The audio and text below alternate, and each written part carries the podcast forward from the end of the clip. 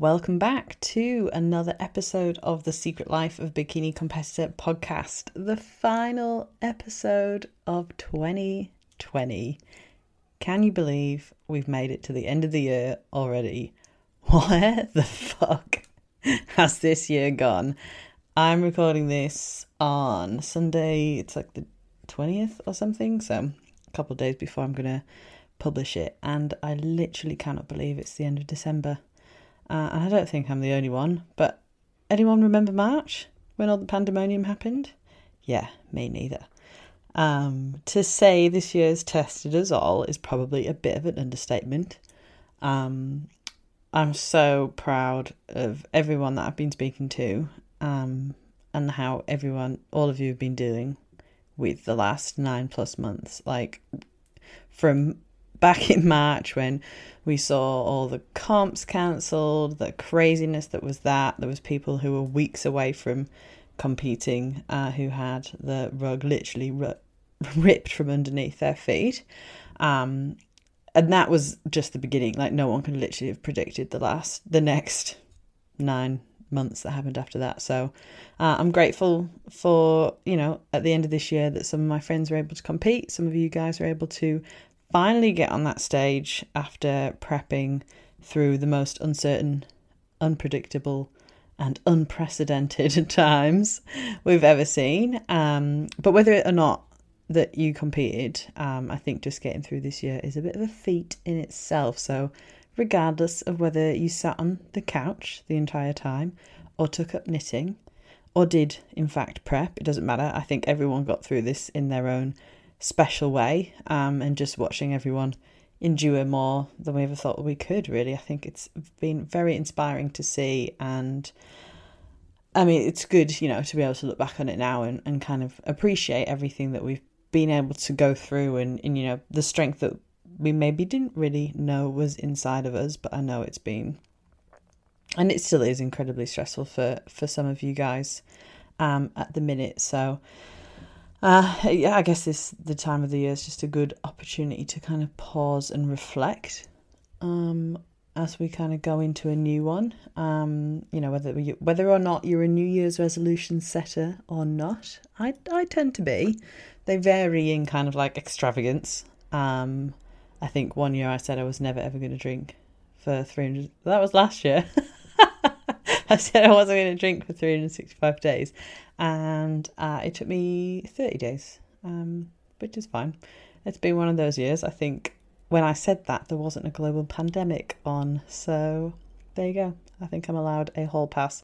But yes, whether or not you make New Year's resolutions or you intention set or your goal setting, um, I think the end of a year, especially one that's been as shite as this one, uh, is a good opportunity to reflect. And as I am recording this, the Olympia is wrapping up. Um, I think we're still waiting on the bikini announcement. Um, but I just watched Chris Bumstead, or C Bum, take out Classic Physique, champion of Classic Physique, and also champion of my heart uh, for another year, another year running. The man can do no wrong. Um, but it's just pretty awesome to uh, wrap up the year for our beloved sport in such a way um, and watch those uh, athletes who are at the complete top of their game, who have to go through a lot anyway to get there, um, endure the year that was to also get there. So it's going to be super fired up for competing next year. Um, hopefully, the shows in Australia, uh, where I am, go ahead as planned. Um, at the moment, it's looking positive. Uh, well, we've just had a bit of an outbreak in Sydney, which uh, is a bit nerve wracking. Um, but hopefully, because uh, I am looking at that July WBFF show in Sydney. Um, but to be honest, you know, see what the year brings. I'm, I'm keen to hit the stage more than once next year, so watch this space. Um, but this episode um, is just me today the last episode of 2020. Last week, uh, Celeste was the last guest of 2020, so that was awesome to wrap up things with her. If you haven't listened to it, there's some great stuff in there about repairing relationships with your body and food, um, and some also some tips as well going into the um, deep into the festive season. Uh, whether you celebrate Christmas or not, tends to just be a lot of food around at the minute. Um, but yeah, this is the last episode of 2020, and it's just a short one with me. Uh, I didn't want it to just be kind of me chatting shit and wrapping things up and saying thanks, although I will be saying some thanks in a minute. Um, but I did just kind of want to leave with a message to give people a reason to listen uh, to this one rather than, yeah, just listen to me chat shit. Um, I couldn't, I didn't really know what I wanted to land on. I think there's there's not a lot I can say that hasn't already been said about fucking 2020. Um, but the thing I kept coming back to was actually just my mantra, um, which is feel the fear and do it anyway. Um, so I just thought I'd explain why I love this phrase and why I think it's a good one to lean into uh, coming into 2021 when there's still so much that is uncertain uh, and so much that's not in our control. So I first saw this phrase, and it's not new. It's been around for a while. I actually googled it. Apparently, it's a book by someone. Um, I don't think she coined it though. Um, but I first saw this phrase personally in a Secret Santa gift, actually. Um, so a girl called Steph from one of my old jobs about five years ago, she got me for Secret Santa, um, and along with some beautiful earrings that she got me actually, um, which I still wear to this day. Uh, there was a little collection of like quote cards and like a little stand um, that you could put them in, so you could put them on your desk or behind your bed or wherever you want. Um, uh, back then, I used to really, really hate motivational quotes. I was one of those people. I was a bit of a knobhead. Um, so when I got this gift, I was a bit like, oh, cool. You know the noise that you make when you get a present you don't really like. Um, ungrateful bitch that I was. Um, but I genuinely, I used to make fun of people who were super into motivational quotes, and again, a bit of a knobhead. Um, but if I look back and now and try and unpack why, I maybe it's because I never really saw myself in these quotes. Because if I think about now, when I share it, like I I fucking share them all the time. I love a motivational quote now.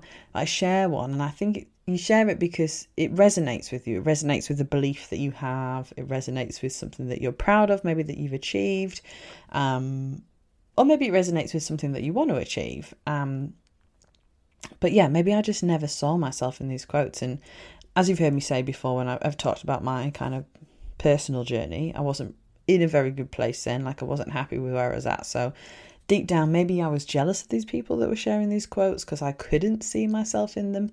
Who knows? Um, but when I was actually flicking through the cards, one did jump out at me, um, and that's because it did resonate with me, and it was the feel the fear and do it anyway one. So I had that on my desk for ages, and I think it was the only one I ever used.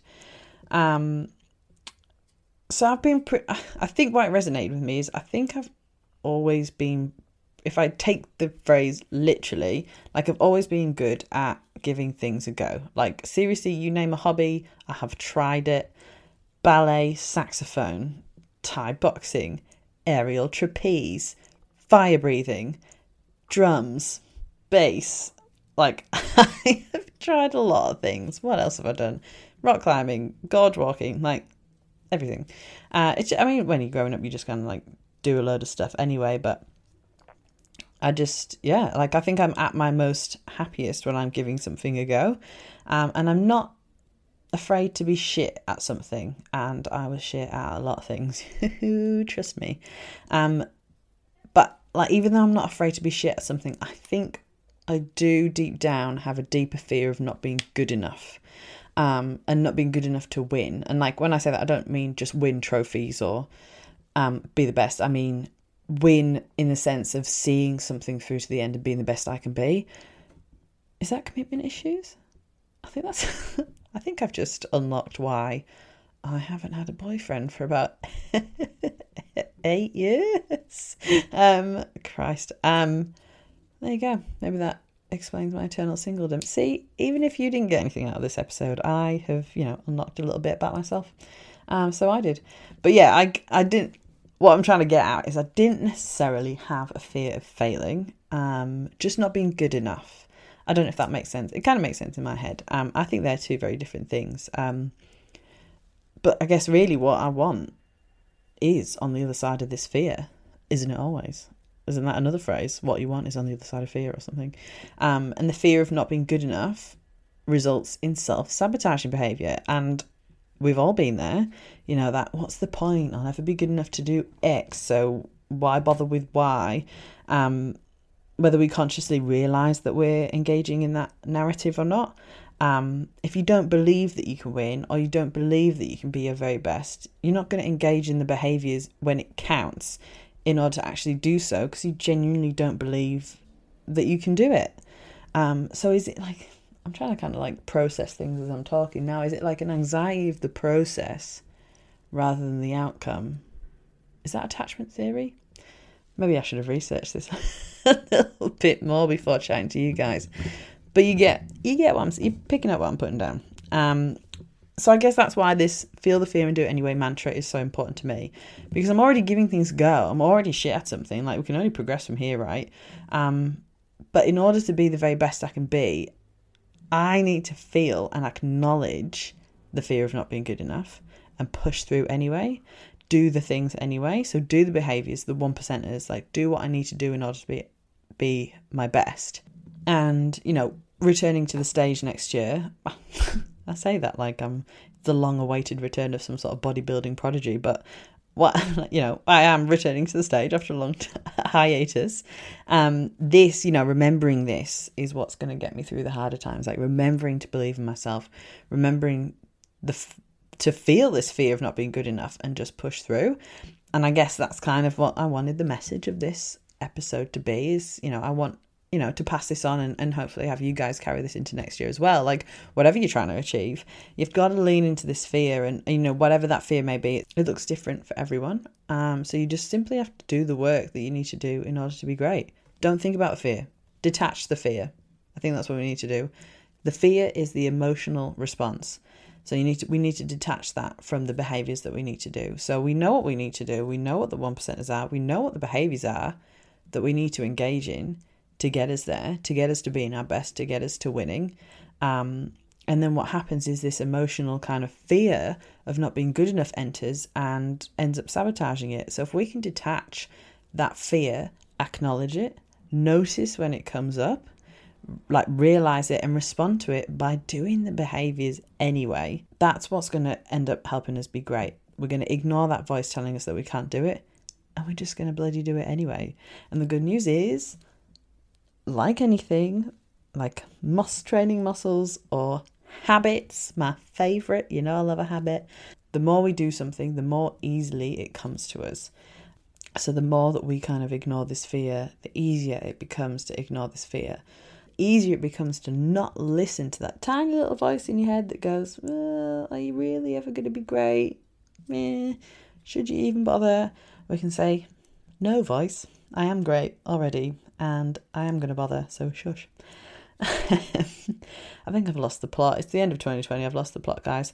Um, but I just kind of wanted to leave that pearl of wisdom there because I know we all said this last year, but 2021 it's our year, bitches, for real. Surely it has to be after the year we've had. Um, but on that pearl of wisdom, I do just want to close with with the thank you speech, with the Oscars speech, and just really say how grateful I am to everyone who's listened so far this year. All twenty thousand listens. I can't believe it. In April, I started up this little project because I was simply passionate about this sport I wanted to connect to others who were. I wanted to share the amazing stories of the amazing people that I'd found so inspiring. Um, I'm not exactly sure where I got the cojones to do it. Uh, felt the fear and did it anyway. There you go. Um, and here we bloody are, mates. So, you know, to be honest, when I was reaching out to competitors when I first started this, um, and they were like pumped, come on, or even just just like, yeah, sure, that'd be great. I was genuinely surprised. I was like, who'd want to talk to me? Little old me, a nobody. No crowns, no titles, just someone who was super interested and passionate about the sport. Um, but then I, I obviously I just realised that those were constrictions I was placing on myself. So you know, so what if I didn't have any crowns yet? Um, like I wouldn't ignore or not speak to someone just because they weren't a pro or hadn't been only been competing for a year. Um, so I don't know why I had made up that story in my head that these people wouldn't, you know, these incredible, inspiring humans wouldn't want to speak to me. So slowly that limiting belief has dissipated. Um, and it very quickly became a very enjoyable hobby once I'd kind of like got used to all the stressful side of things of, you know, uh, you know, recording and editing and interviewing people. That's hard. Um, but it's been honestly incredible. I genuinely don't know what I would have done during nine months of lockdown um, with without this. Like it's actually kept me so busy uh, and connected to the outside world in in ways that I didn't really anticipate. So as for next year, I've already got some awesome guests lined up. Of course, you know I always do. Um, but I've also got some other exciting things in the work. So 2021 is going to be the year that SLBC transcends just being a podcast, although obviously this podcast is the cornerstone. Um, but it's going to become a whole lot more. Uh, um, that's all I'm saying for now. But I really hope you're not sick of my voice or my face yet. Little hint. Um, but so for the last time, thank you for tuning in. Um, I wish you all the happiest of holidays. Um, I'm sending a lot of love to all my listeners, um, but especially those in parts of the world where things are still really tough. Um, like I think today, like tomorrow, the UK goes into a state tier four lockdown uh, in some areas, uh, which is especially tough around the holiday time. Uh, when I know the urge um, and desire to see families is at an all time high, uh, especially after the year that we've had. Um, and Christmas is a difficult time for a lot of people. I think after losing my dad, it's never just before around Christmas as well. Last year, like I think I don't think Christmas will be the same for me for a long time. Um, so it's just you know it can bring up a lot of emotions anyway, and then couple that with a global pandemic.